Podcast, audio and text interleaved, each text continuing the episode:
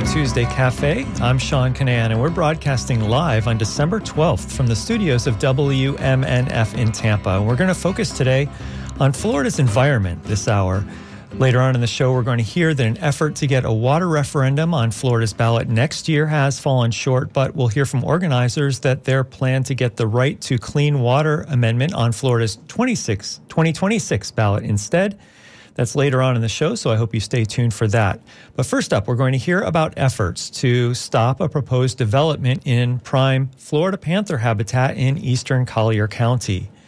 It's called Bellmar, and joining us now by Zoom to talk about this are Michael McGrath, who is Sierra Club's Florida lead organizer, and Marcella Zarita, a resident of Eastern Collier County. She's active in issues concerning developments that might impact nearby wildlife and her neighbors. So I want to welcome you both to Tuesday Cafe, Michael and Marcella.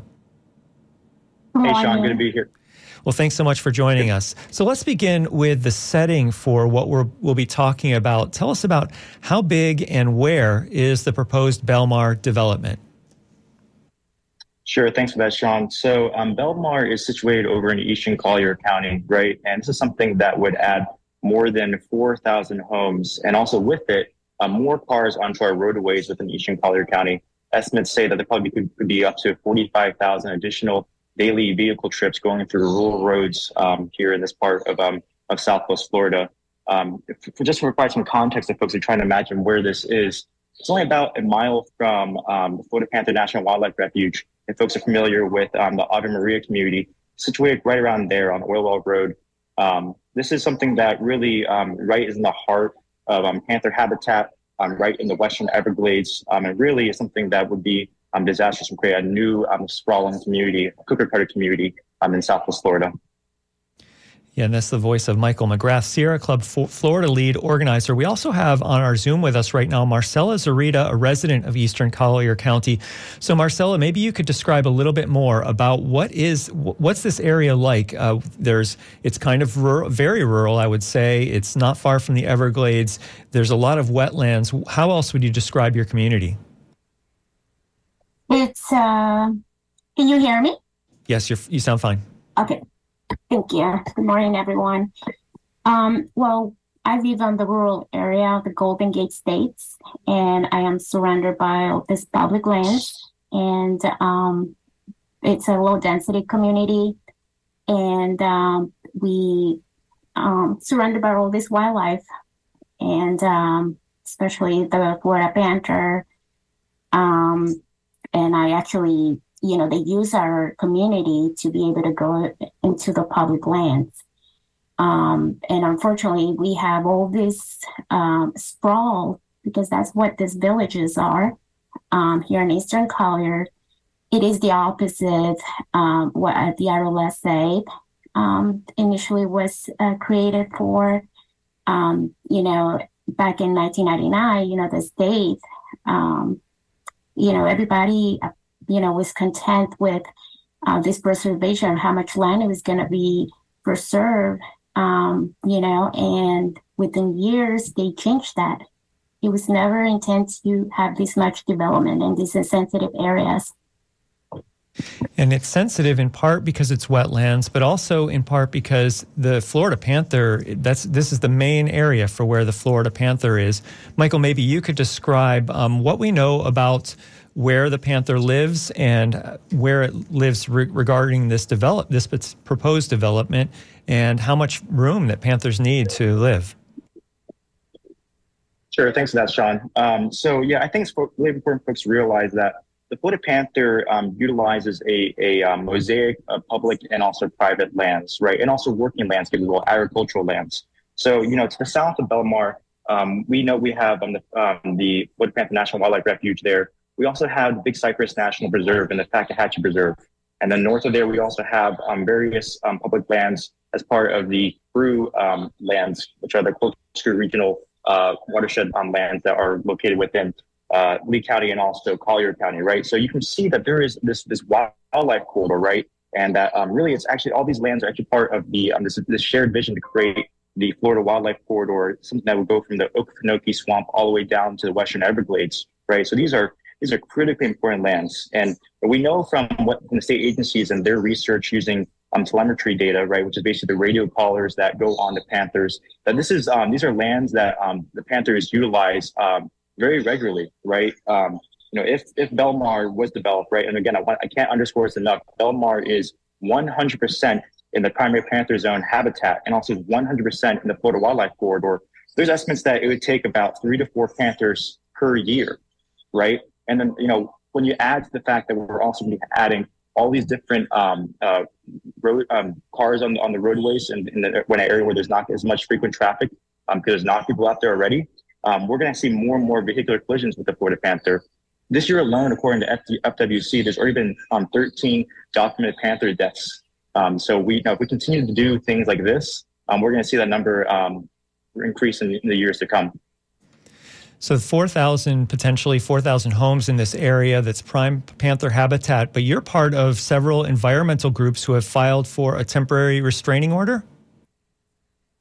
That's correct. That's correct. Yes. So um, the EPA, I'm, I'm, sorry, Earthjustice on behalf of Sierra Club and also the Center for, Center for Biological Diversity um, uh, made a motion for a temporary restraining order um, for the two 404 um, wetland permits that we were trying to challenge for two different developments. So the first ones we're talking about right now with um, with Bellmar, right? The other one is another development um, over in, um, in southeastern Lee County, near again those um those cruise lands I was referring to earlier, um, called Kingston, right? And basically, um, our, our our hope is that you know they'll be briefed and also argued in court in the coming months and help delay um, the permitting of these these uh, these developments.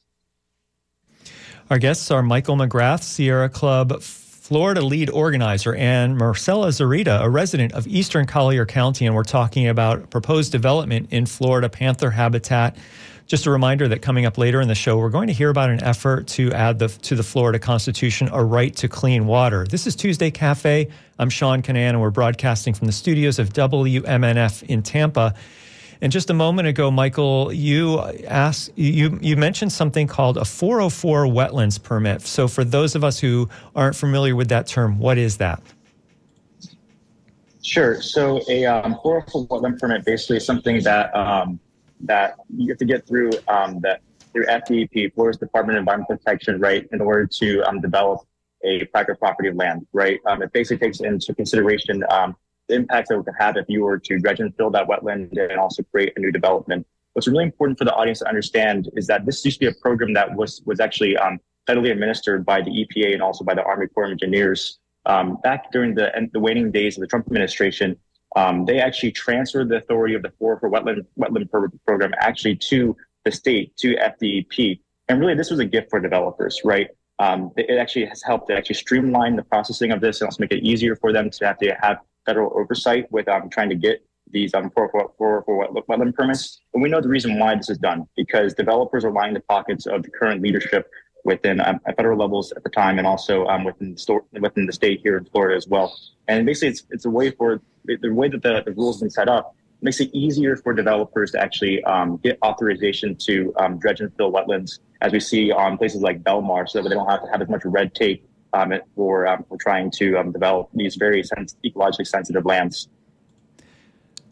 I want to bring Marcella back into this conversation. And Marcella, this the the the proposed development. It's called Bellmar. It's in the neighborhood where you live, n- near the neighborhood where you live in East Collier County, this rural area which is near the Florida Wildlife Corridor and near it's completely in uh, Florida panther habitat. So, um, would you be concerned about increased traffic there and potentially more vehicle strikes with panthers and, and other damage to wildlife in your neighborhood? Um, absolutely. Um, we have actually already had the issue. Uh, we have brought out to the county um, um, county and every single meeting that they have for, for these villages, Rivergrass, um, that Immokalee Road, our area, it's not, even our schools are overcrowded, um, you know, and it, it just, you know, it, it can't support this much traffic that they're planning to bring, and especially where uh, you know, the Panthers are, you know, like the hotspots for, like, for example, Immokalee Road Village. That's another village that they're trying to build that right in the middle heart of uh, the Corkscrew Swamp, all this land um, that are surrounded to it. And there, it's a hotspot for Panthers, and they're planning to build with the high density. They continue to rezone, change, um, to, so to make sure that the developers make a profit. They say very openly at, at the meetings, at the public meetings, you know, that as it right now, you know, it's not probable. So they change the rules, they change all this stuff, rezoning to make it profitable for the developers. Um, you know, and one thing they forget is that, you know, wildlife, it's a public trust, you know, they're supposed to protect it. You know, we gave them that, we put them on in that position to, you know, listen to the public. I remember the meeting at the River Grass Village, which was the first one that started all these villages after that. You know, that room, they have to open the third floor because it was full of people against this project. But the commissioners, they ignore it. And, you know, there's the data. They were supposed U.S. Fish and Wildlife, you know, they were supposed to do a study every five years, you know, for the endangered, for the panthers, and they haven't done it. But yet they continue, you know, not uh, authorizing giving permits. And I hope that this time, I mean, because there is no other place left for them. This is it. This is the last place for the Florida Panthers.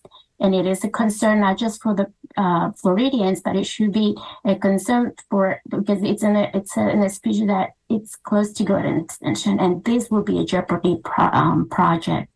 Um, and I hope that that the, the permit gets denied. That's Marcela Zarita, a, restaurant, oh, a resident, that is, of Eastern Collier County. We are also speaking with Michael McGrath, Sierra Club Florida lead organizer. We're talking about a proposed development in Florida panther habitat. This is Tuesday Cafe. I'm Sean Kinane, broadcasting from the studios of WMNF in Tampa. The developer told the Naples Daily News, he said this Collier Enterprises is dedicated to being good stewards of the environment and has committed to preserving 12,000 acres of high quality wildlife habitat as part of the town of Big Cypress, Bellmar Village, and Rivergrass, Rivergrass Village projects. So, Marcella, there will be these 12,000 acres that will be protected. So, that's, that's uh, um, isn't that a, a good thing? It would be a good thing if it, um, if it would be elsewhere, not right next to a refuge of an animal that it's close to good and extinction. I mean, there is no conservation if it leads to extinction. I mean, if we're paving the way, we know that this place, I mean, the Conservancy have gave them options where it would be best.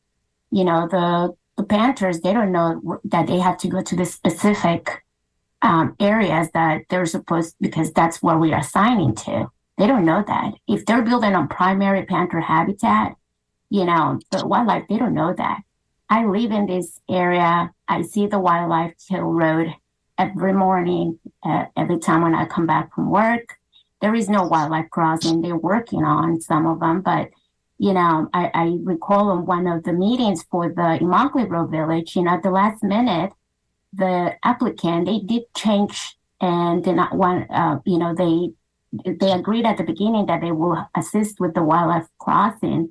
And then at the last minute for the voting they back up so it's you know it, and besides the crossings as well they don't um, they do it either at the end of a project and not at the construction at uh, the beginning. I mean the the location it's bad. I mean, you you like I said, you cannot say that you're uh, you know, you're gonna conserve this much land and you know while you're building a mainland. If you go if you look at the satellite, this area it's dark.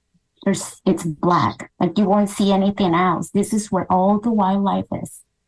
And you know, and like I said, they don't know that you know, you're going to be building, we're, we're talking about the possibility of being tw- uh, twice the size of Fort Lauderdale, you know. Uh, and so what are we doing? We're just going to save a little bit of piece of land while we're destroying the majority of it. You know, th- that's something that we got to think because it's not about right now, it's about future generations because the Panthers, you know, just not the, if you look at into a whole picture of what we, what the people before me, you know, um, did everything to conserve this. It's also their habitat. It's also what it gives us, you know, um, and and that's one thing that I think that we need to take account as well. Saving the Florida Panther, saving us as well for future generations. So, a few times in this conversation, we've talked about potentially the, the Florida panther going extinct with uh, increased development in in Southwest Florida. But maybe, um, Michael, you can tell us about what do we know about population numbers for the Florida panther and habitat uh, needs, and where where the direction of the Florida panther population is going.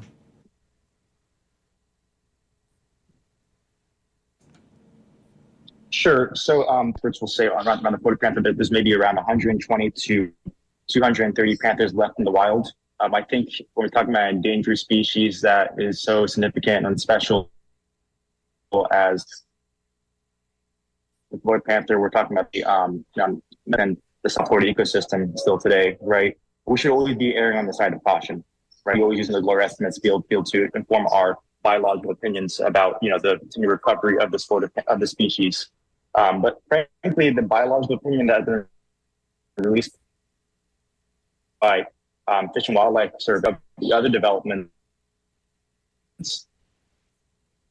that be happening in addition to Bellmar within the region, talking about um, Lee County, Hendry County, Glades County, and Collier County, right? All these communities have um, mega Michael, you seem to have some buffering problems. Maybe if you turned your video off, your audio might improve. Sorry to interrupt you there, but um, we'll come back to you. And let's go right now to Marcella. And um, I'm being promoted next Thursday, right? Let's ask Marcella about the uh, a development that Michael mentioned earlier, and it's called Kingston. So, so far we've been talking mostly about this Bellmar proposed development, but what do you know about the Kingston development that's proposed? Um, I know a little bit. Um, that that's another project that it's a big no-no in my opinion. Um, because the same thing, the problem right now, what we we're going through with having all these communities and high density being built is that there is not enough um, contribution from the developers when it comes to schools, traffic, environment, there's a lot of uh, things that have been changed. And I think that all this is coming now to Florida. Um, not that it was planned, because if we go back to the initial plans, it's the contrary for what was presented to the public. Um, I think that the big, um, the big issue here is that not there's we don't have uh, like a department to oversee these projects. Um, I think you know, once Rick Scott, when at the time he was the government, you know, the, he dismantled the Department of Community Affairs. You know, that was the Florida's growth management uh, law where, you know, it would uh, go over everything traffic, schools, wildlife, endangered species, the water quality, all that stuff. And we don't have that. Every time we go to these meetings as the public, every time we go, it's always the same issue you know, and there is no solution. We just continue building. And um, so, yeah, um, I mean, this is another um, urban sprawl.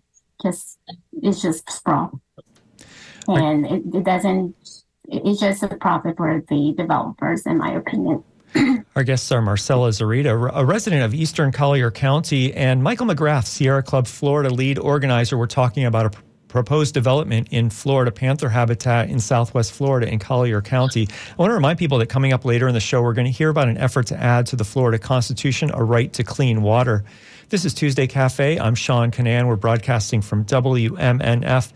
And Michael, we can let me ask you about other species that might be impacted if there's more development there in Southwest Florida.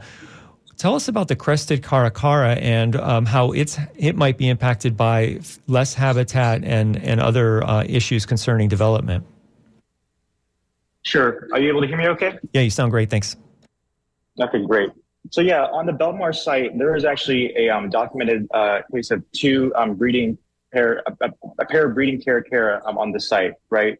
And um, if this were to go through, um, they would lose um, over half of their foraging um, habitat site that they actually need to actually sustain themselves, right? This is having those, those forage sites locations is extremely important for the caracara so that they can actually continue to maintain their, their healthy level of fitness so they can continue to um, to to breed and have offspring. to basically, maintain a healthy population. If you take away the forage site, they're going to create more interspecies conflicts with other Caracara in the in the region, and they also won't it'll continue to um, dwindle in numbers. So um, this is just another example of a, of a really iconic and also um, special species of, of, great concern here in Florida. That's um, you know only found here um, in our state, and with with every with every year passing, its range becomes um, more and more approached upon by development.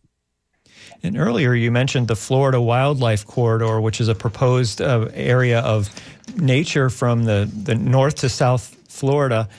How close is this development to that proposed uh, wildlife corridor, and how would development of of this Bellmar proposed Bellmar development, how would that impact whether or not the uh, Florida Wildlife Corridor it becomes a reality? Sure. So for, for folks who weren't here earlier in the conversation, um, I just want to again underscore that um, Bellmar is 100% within the Florida Wildlife Corridor, right? This is something that um, you know state leadership, both of the governor and also the legislature, have made a priority for Florida to help connect um, our, our mixed uh, mosaic of public and also private lands so we can make sure that this is something that's enjoyed by all Floridians for generations to come. Um, you know, this is this is this development is 100% um, primary panther habitat, right? And I think it can't be underscored enough that you know when you look at the landowner who is trying to develop this Collier Enterprises, they do have land that they own the title to that is actually outside of the Florida Wildlife Corridor, right? So if they wanted to be better stewards of the of the land, right, and actually do things that would be good for conservation ethic and helping to secure this shared vision for um, the Florida Wildlife Corridor, they should be developing lands that are outside of that, right? And this is this is good for a myriad of reasons, also, right? Um, because this is also be putting people closer to um, the urban centers where the jobs are, right? And also will allow this, allow them to create um, more affordable and also workforce housing as well in that part of um, of of of, uh, of Collier County and Southeast Florida. Right? We shouldn't be causing more burdens for for our residents to have these long commutes if they're trying to look for affordable housing or also for um for, for more places to live we should be putting them closer to their urban core so we can cut down on that transit um, time and also uh, commute times for folks and not have folks spend more money on gas and also uh, they're appreciating um, car uh, up, upkeep. We're speaking right now about the uh, potential Florida panther habitat being destroyed by a proposed development in southwest Florida. And we're broadcasting from the studios of WMNF in Tampa live on December 12th here. And we have a couple of emails we can read. You're listening to Tuesday Cafe. I'm Sean Kinane. First of all, Rich in Brooksville comments on something that Marcella was talking about earlier. He says that light pollution is real and it wipes out insects, animals, and wildlife in general. We need to take it very seriously. So thanks for that comment, Rich. And then Leslie points out that the Path of the Panther, the the show from Carlton Ward Jr., just opened at the FMOPA, and the reception is tonight from six to eight, is what Leslie is telling us. So thank you for the, those two emails that came in. And as we wrap up this segment of the show, perhaps Marcella, maybe you can tell us if there are any meetings that are coming up or any hearings, uh, if any decisions will be made soon. Marcella eh, or Michael could weigh in on that. Um, meetings in regards to just Bellmar or in regards to the projects around?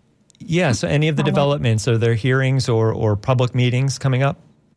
Um, we're waiting on the Immokalee Road Village, which is near the um, Corkscrew Swamp Sanctuary, uh, the Florida Catwalk, um, and all these public lands. We're waiting because they're also waiting for a 404 permit from the state. Um, and then we, uh, that's the one that I know of um, that I'm waiting because I, I, was following up with this permit for a while and, um, and, and that, because that really concerns me because that one has the hotspot for the Florida Panthers and um, they do it, they did so much changes in the county level. Um, and so that's the one that I'm, I'm looking um, and following up on. Well, I want to thank you. It's right behind my backyard. well, I want to thank you both for coming on WMNF's Tuesday Cafe, Michael and Marcella. Thanks for having me, Sean. Appreciate it. Thank you for having us. Thank you. Michael, Michael McGrath is Sierra Club Florida lead organizer, and Marcella Zarita is a resident of Eastern Collier County who's active in issues concerning developments that might impact nearby wildlife and her neighbors. And we've been talking about a proposed Collier County development called ah. Bellmar in Florida Panther habitat. You're listening to Tuesday Cafe. I'm Sean Kinane. Right now, we're going to turn to our, our next topic, and that is Florida water. An effort to get a water referendum on Florida's ballot next year has fallen short, but organizers plan to get the right to clean water amendment on Florida's 2026 ballot instead. And so joining us right now are Captain Carl Deigert, the chair of the Florida Political Action Committee Florida Right to Clean and Healthy Water, and Joseph Bonasia, the chair of the Florida Rights of Nature Network. Welcome back to Tuesday Cafe, Carl and Joseph. One pleasure to be here. Yeah, thanks so much for joining us. I've already um, gotten to the news that your proposed amendment won't be on next year's ballot, but we should back up a bit and start with, let's say, Carl, if you if it does eventually become state of, part of the state constitution, what would the right to clean and healthy waters amendment say and do in Florida?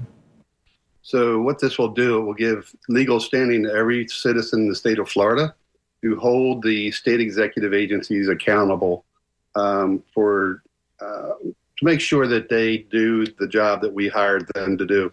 It's not about monetary reward or seeking damages. Um, it just the courts will compel the state executive agencies to enforce the laws that are already existing to prevent to stop harm or to prevent harm to our waters. Essentially, um, it would give Floridians the legal standing to sue to protect the right to clean water if a state agency harms or threatens to harm Florida waters. Yeah, so this is going to this is a constitutionally guaranteed fundamental right. This this right to clean water will carry the same weight as the freedom of speech, freedom to religion, even to bear arms. It's at that level of uh, law, and it will um, supersede um, a lot of the existing regulations and um, legislature. It also provides a framework for the legislature in their decision making process they will have to first reference the state constitutional amendment for clean water in every decision they make regarding water quality uh, throughout the state. And until recently, you had been gathering signatures trying to get the initiative on next November's ballot. But Joseph, we'll turn to you. In an opinion column last week, you noted that those efforts had fallen short, but that you had plans to take the efforts that you've made so far and push for 2026 instead. Does that give you a better chance to hit the nearly million signatures that you'd need next time? Um, yes, it does. We would not be starting from scratch again. I mean, petitions would go to zero, but we have a level of public awareness that we did not have when we launched on Earth Day back in 2022. We would have uh, the public records list of the 115,000 people who have already signed uh, with adequate funding, we can do a mail campaign and have those folks sign right away. We have also attracted the attention of professionals who think that what we have accomplished on purely volunteer efforts and what was a shoestring bu- budget quite extraordinary. So they're looking to help us out with their uh, expertise, with sufficient funding. Uh, we feel very good about our prospects for 2026.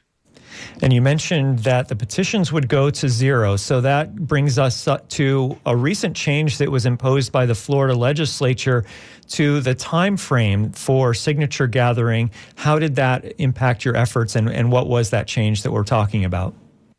Okay, well, years ago, prior to 2011, you had uh, four years in order to collect the required number of petitions. In 2011, the legislature changed that. They cut it in half. So now we've got two years to collect approximately 900,000 petitions. It is an intimidating task, but still doable with sufficient public uh, awareness.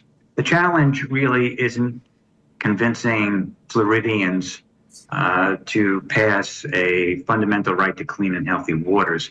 The challenge is simply getting enough of them to know about the petition so they can sign it so we can qualify and get on the ballot. there certainly is a history in Florida of Floridians supporting environmental initiatives. So we're very confident that once we're on it, we're going to uh, pass with flying colors. It's just getting the resources, the financial resources, um, the man hours and such to get those 900,000 signed and verified petitions. And the legislature obviously was looking to discourage success in that regard. That's Joseph Bonasia, chair of the Florida Rights to Nature Network. We're also speaking with Captain Carl Dygert, chair of the Florida Political Action Committee, Florida Right to Clean and Healthy Waters. We're talking about a constitutional amendment push that they're making now for the 2026 ballot for a right to clean water in Florida. This is Tuesday Cafe. I'm Sean Kinane. And uh, Carl, let me ask you this: that in, in an opinion article that you wrote in the last year or two, you said that over 9,000 miles of our waterways and 80% of our springs are now classified as impaired. What does that mean? So, through state monitoring, our own state agencies are telling us that these water bodies have become uh, polluted. They use like to use the word impaired, but um, I'm not one for euphemisms. Um, let's call it what it is. Um, our waters are unsafe. Um, we have harmful algae green, blue green algae blooms in Lake Okeechobee. Actually, across almost every lake in the state of Florida, we have these blooms now. Um, we have the most polluted lakes in the entire United States uh, per square, um, most square miles of polluted lakes in the entire United States. So our water quality is at a point of essentially no return. If we don't get a handle on um, the sources of pollution, we will not be able to reverse the damage that's already been done. The money that the legislature throws into the water quality programs is about remediation. That whole paradigm of trying to fix it needs to stop, and we need to start moving towards prevention. And the only way that's going to happen is as we create this law to um, compel the agencies to do that very thing to stop the pollution at the sources. Our guests are Captain Carl Dygert, chair of the Florida Political Action Committee, Florida Right to Clean and Healthy Waters, and Joseph Bonasia, who is chair of the Florida Rights of Nature Network. We're talking about a constitutional amendment push that they're making for the 2026 ballot. This is Tuesday Cafe. I'm Sean Kinane, and we're broadcasting from the studios of WMNF in Tampa. And we're live on December 12th. So if you have any thoughts, you can give us a call, 813 239 9663. You can email us at dj at WMNF.org or text 813-433-0885. Here are a couple of emails that have come in in the last few minutes. Uh, CP from Palmetto is referring to the previous story, who, and he says that you will see that CE, which is Collier Enterprises, has been screwing over Florida for decades from oil drilling rights to development. So that's the opinion of CP in Palmetto, talking about our previous topic about the de- proposed development in Southwest Florida. And Eric from Riverview, says clean water, the Clean Water Amendment is great. How will this guarantee the state legislature implements it with a track record of the Republican majority not implementing previous amendments? I feel this will never happen. I would have signed the petition had I known about it. Not sure why this is the first time I'm hearing about it. So that's from Eric in Riverview. What can you say, either Carl or Joseph? Um, what's the track record for, and how how would you be certain that the Florida legislature would actually implement this amendment if it becomes part of the Florida Constitution? Well, so, once it's in, go ahead, Joe. Once it's part of the Constitution, that's the law of the land. State agencies do not have the discretion to ignore the state constitution. This is a fundamental right of the people. A court could compel the state agencies to do what they must do in order to protect the right of the people. Uh, that pretty much was a quote that I was using from a court case in New York, one of their first uh, Green Amendment court cases, where the DEP up there uh, was being taken to task by the court. And the judge said state agencies do not have the discretion to ignore the state constitution. Same thing down here. I also want to note that this is a self executing law. It does not need any further legislation from the legislature to implement it. When the people pass it, it's effective. Yeah. I'd like to add to that. Um, our, the authors of our amendment language, they uh, previous successes and previous failures for constitutional amendments. They went over this language word by word for several months to ensure that it will pass um, and self execute um, without uh, any input from any uh, legislature's uh, action. You're both part of the Florida Rights of Nature Network. I'd like to find out what that means rights of nature. Take that one, Joe. Okay.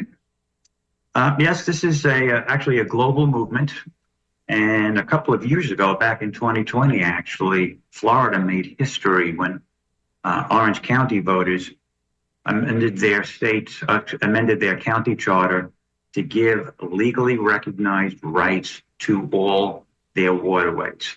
Every waterway had the right to exist, to flow, to be free of pollution, and to maintain a healthy ecosystem.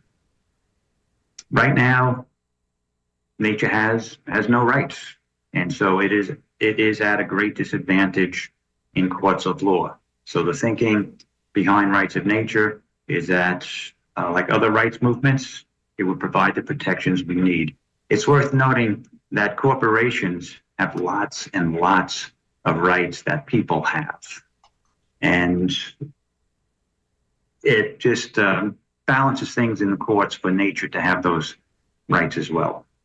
So I'd like to point out um, about the rights of nature success in Orange County. You know, that was enacted by uh, 89% of the voters in Orange County um, bipartisan support for um, to give rights to waters themselves. Um, that case has been tested, um, but just prior to the people of Orange County um, deciding that this was the best law for their community, our own state legislature preempted the creation of rights of nature laws throughout the state about three months prior to the Orange County success.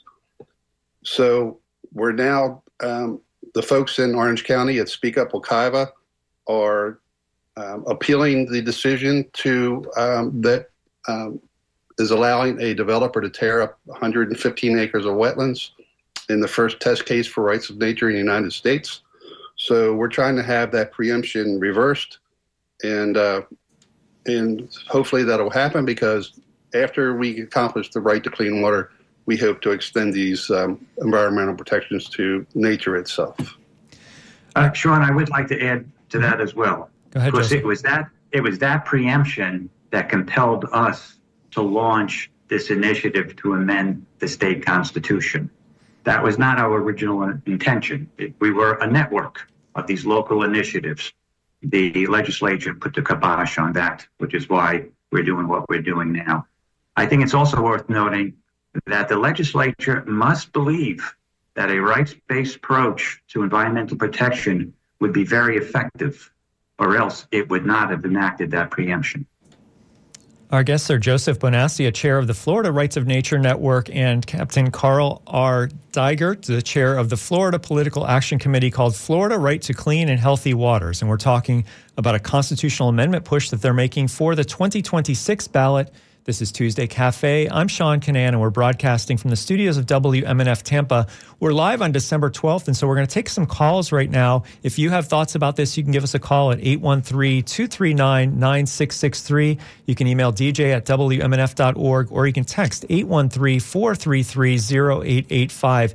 And Carl in Clearwater wants to ask about the de- how the declining water quality impacts Florida businesses. Go ahead, Carl. So I'm, I have um, personally I'm been affected. Totally in support of this group and their work. Um, I I think we're not spending enough time and energy educating people about the long-term consequences of declining water quality and its effect on business. It it's going to have a huge negative effect on business over over the next 10, 20 years. Thank you.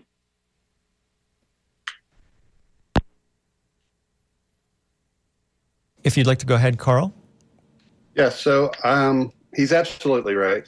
Um, I believe water quality um, water quality is what makes Florida our blue economy. Um, it's the tens of billions of dollars are brought into the state each year because people come to visit and, and enjoy our clean waters. Um, I personally um, was financially impacted.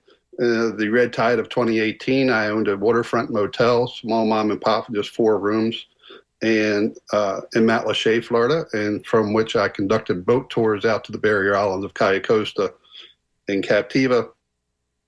That red tide event took my businesses to zero. The businesses on Fort Myers Beach, Sanibel, uh, became ghost towns. Uh, the employees of these businesses were standing in food lines because they had no wages coming in. Um, yes, I believe uh, deteriorating water quality will uh, eventually and imminently uh, bring a economic collapse to the state of Florida if we don't get a handle on it. Sean, I, I, would just I would just add that there was a study done about that 2018-2019 red tide. It cost Southwest Florida 184 million dollars in direct tourist dollars and 305 million indirect dollars. So um, the fact that it that poor water quality poor, poor water quality affects our economies down here is is absolutely clear. And we'll get to more phone calls in a second. So, DeAndre and John, hang tight. We'll get to you in a moment. I want to read some of these emails that have been coming in as well. And just remind people that our guests are Captain Carl Dygert, chair of the Florida Political Action Committee, Florida Right to Clean and Healthy Waters, and Joseph Bonasia, the chair of the Florida Rights of Nature Network. David writes in, he asks, would this proposed amendment help to address the problems from leaky septic tanks? And David says he thinks a lot of poo ends up in our aquifer from all the septic tanks in rural areas and cities like Spring Hill. Uh, any thoughts about how how uh, leaky septic tanks would be impacted by an amendment like this? So, a municipality with um, that's mainly septic and has not moved to sewering, um, central sewering, um, if those septic tanks are harming the local waters, um, an action, even the municipality could litigate with the state executive agencies to compel them to find the funding to sewer their communities. Um, again, this is not about seeking damages. It's just to, so, um, and the court could tell that agency, probably the DEP or the Water Management District, um, they're going to say that they don't have the funding to do this. If we had the funding, they would have done it already, right? So they're going to cry poor. They're going to say that we don't have the money to make these conversions to sewer. The courts will compel these agencies to go find it. Do something, do something, but you got to you got to make this. This is a fundamental right. It's being violated, and you need to fix it. So it's very powerful. And Sarah from Tampa is is asking, do we have to sign a person a, a petition in person, a physical petition, or can we sign an online petition? And maybe that would um, that also leads to a, a, second part of that question, which could be: Are are you taking petitions now, or is there a certain window at, at which your petition gathering will start again? So, uh, unfortunately, the state does not permit electronic signatures. So every petition must be a hard copy with what they call a wet signature, blue or black ink. We launched, as I said, uh, back on Earth Day in 2022. We are just now, really at the end of uh, November, suspending our petition gathering efforts. We're not close enough to, uh, really to merit continuing our efforts anymore. But we are, you know, redesigning, uh, retooling a campaign, and we intend to relaunch again in February. So those people who signed petitions over the last 18 months or so, they will have to sign the new petition when it launches again in uh, later on in the winter. Yeah, the, our legislature makes this as difficult as possible. All the signatures we've collected to date are now null and void going into the next election cycle. So please, people, if you signed the first time, sign again. Uh, we're going to need your signatures again, and I want you to take five petitions and hand them out to all your neighbors. Let's go back to the phone lines. Uh, DeAndre's been waiting for a while. Hi, DeAndre. What would you like to say? I want to thank uh, I want to thank you and the the guests uh, for this forum. It's terribly important. Um, I also want to ask a couple questions.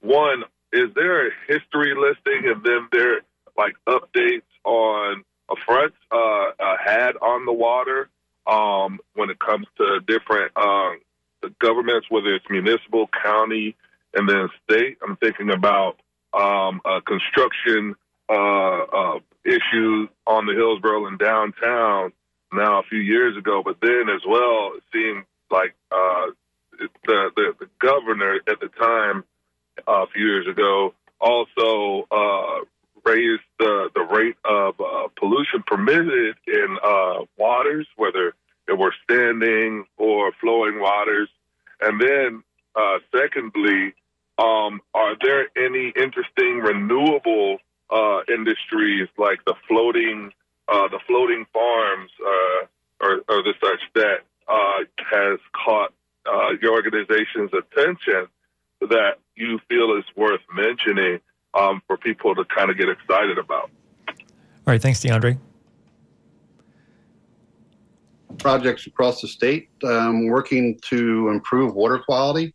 Um, and there's a lot of good stuff out there, technology. The problem with technology and ways to fix our uh, waters is that the technology is very difficult to scale to filter or to sequester the nutrients from trillions of gallons of water.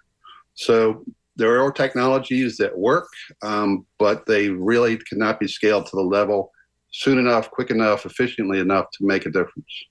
We have to stop the pollution at the sources. Thanks for the call, DeAndre. And a reminder that if you're listening live on December 12th, you can call us at 813 239 9663. You can email dj at WMNF.org or you can text 813 433 0885. And uh, while we're um, one of the questions that I wanted to ask our guests here has to do with a water battle that our audience may be familiar with, and that's the application for a permit to take about a million gallons of water a day from the Ginnie Springs complex in North Florida so that it can be bottled for sale by a company that's now known as Blue Triton, but it used to be called Nestle. The Florida Springs Council tweeted recently that the Suwannee River Water Management District will vote this morning on whether to follow a recent recommendation by a judge who ruled in favor of the company, Seven Springs, to allow the pumping uh, I was watching a little bit of that meeting before the show here. I, I, saw a county commissioner up there get up and say that taking a million gallons of day of water a day out of the Suwannee River was like taking a teaspoon out of the river. Is that's what this county commissioner had said? So let me ask my guests: what could what could that mean for water flow and the quality of water and the environment near Ginnie Springs in North Florida? Well, we already know that it's having a de- detrimental impact, which seems common sense to most everybody. Uh, it certainly resonated with 19,000 um, residents, citizens who made public comments about this particular case. The vast majority were in opposition to this permit. Uh, one of the things that is interesting about this case is that the Florida Springs Council argued two things. Number one, that this level of consumption is known to hurt the aquifer and the springs and therefore would not be in the public interest. And number two, that these 19,000 comments represented the public interest. The court rejected both of those arguments. Um, what is also particularly interesting here is that in Florida, we do not have a good definition of what the public interest is. It is not defined in our state constitution. Our legislature has not defined it, nor has our Department of Environmental uh, Protection. So it was a surprising, I think, uh, decision that came uh, down from the court, surprising certainly to those 19,000 people. So when an environmental resources permit is uh, intended to be issued by the Florida Department of Protection, um, there's a public hearing or there's a public comment period um, before a um, DOAH or a um, administrative hearing, a, a, judge. And they always apply this concept of public interest. But there, the legislatures never defined it. And then when they apply it, those that need to meet the public interest have no definitions or uh, hard facts that they need to prove that they've met it. Um, I've been recently uh, involved in a case in Cape Coral, Florida, to prevent um, harming of the waters through the removal of a boat lock. And the seven points of public interest are Will the activity adversely affect public health and safety? Will the activity adversely affect the conservation of fish and wildlife, including endangered species? Will the activity affect navigation, and the flow of water, leading to harmful erosion? Uh, and will it adversely affect fishing recreation values and marine productivity, such as scalloping and, and oystering? And is the, the uh, activity permanent or temporary? So that's just five of there's seven points that they use, but um, it's real easy to uh, apply to Ginnie Springs that overconsumption of these waters that are finite, they're not infinite, um, can, is not in the public interest. But uh, you know the DEP moves ahead and issues a permit, and what permits do is make that illegal activity of taking that water for profit and greed and making it an illegal activity. That's what our permitting system does. Well, let's try to squeeze in a phone call here uh, from John in Port Richey. Hi, John. What would you like to say? Hey, real quick, two things. I like the idea that the environment is a, is a person. So would that be a federal amendment or a state amendment? The second thing is, I don't know if you're familiar with these conservative courts using this concept, this legal concept of uh, it, it's not historical evidence that these things existed, and they've been overturning various laws based on this historical reference, to, and they're going back to this constitutional originality stuff. So, where in the Constitution does it say corporations are people? Where is that an original text or original thought by the founding fathers? And can we challenge that based on that historical precedent? All right. Thank, thank you, John. And uh, um, where we have to separate, make sure we separate the ideas of the federal constitution from the state constitution of Florida, which is what your amendment would be, Carl and Joseph. Yes, so correct. And, and, and, the gentleman caller is talking about granting rights to nature, and that uh, there are other countries that have it in their federal constitution. We do not. There are some places in the country, townships and municipalities that have done it. No state constitutions that I know of at this point. They could be there. They would be very powerful if placed there. Well, I want to thank you both for coming on. But before I let you go, why don't you let us know where people can find out more about the Florida Right to Clean and Healthy Waters and the petition drive that you'll be starting again in February. Where can people find that information? They can go to floridarighttocleanwater.org. And we're going to put a link to that on the WMNF.org website. So I want to thank you very much for coming back on WMNF's Tuesday Cafe, Carl and Joseph. Thanks for bringing the awareness. We really appreciate it. Yeah, thank, thank you for having us. Thanks so much for coming on. Captain Carl Dygert is the chair of the Florida Political Action Committee called Florida Right to Clean and Healthy Waters and Joseph Bonasia is chair of the Florida Rights of Nature Network. They hope to add a question to Florida's 2026 ballot for a constitutional right to clean water. And I also want to thank our previous guests, Michael McGrath and Mar- Marcella Zarita. And if you missed either of these interviews, the videos should be published on WMNF.org early this afternoon. I want to thank our phone screener, John Dunn. You've been listening to Tuesday Cafe. I'm Sean Kinane, News and Public Affairs Director at WMNF Tampa. During this time slot tomorrow, Shelley Reback will host Midpoint. Coming up next is Wavemakers with Janet and Tom Scherberger. Their Wavemaker today is Michelle Detweiler, President and CEO of Park Center for Disabilities in Pinellas County, a nonprofit. This has been Tuesday Cafe, coming to you live on December 12, 2023, from the studios of WMNF Tampa, St. Petersburg, Sarasota, and Lakeland. In this time slot next week, we're going to hear from the supervisors of three local school districts. So I hope you stay tuned. I hope you tune back in to Tuesday Cafe next Tuesday at 10. Thanks so much for listening and supporting WMNF.org.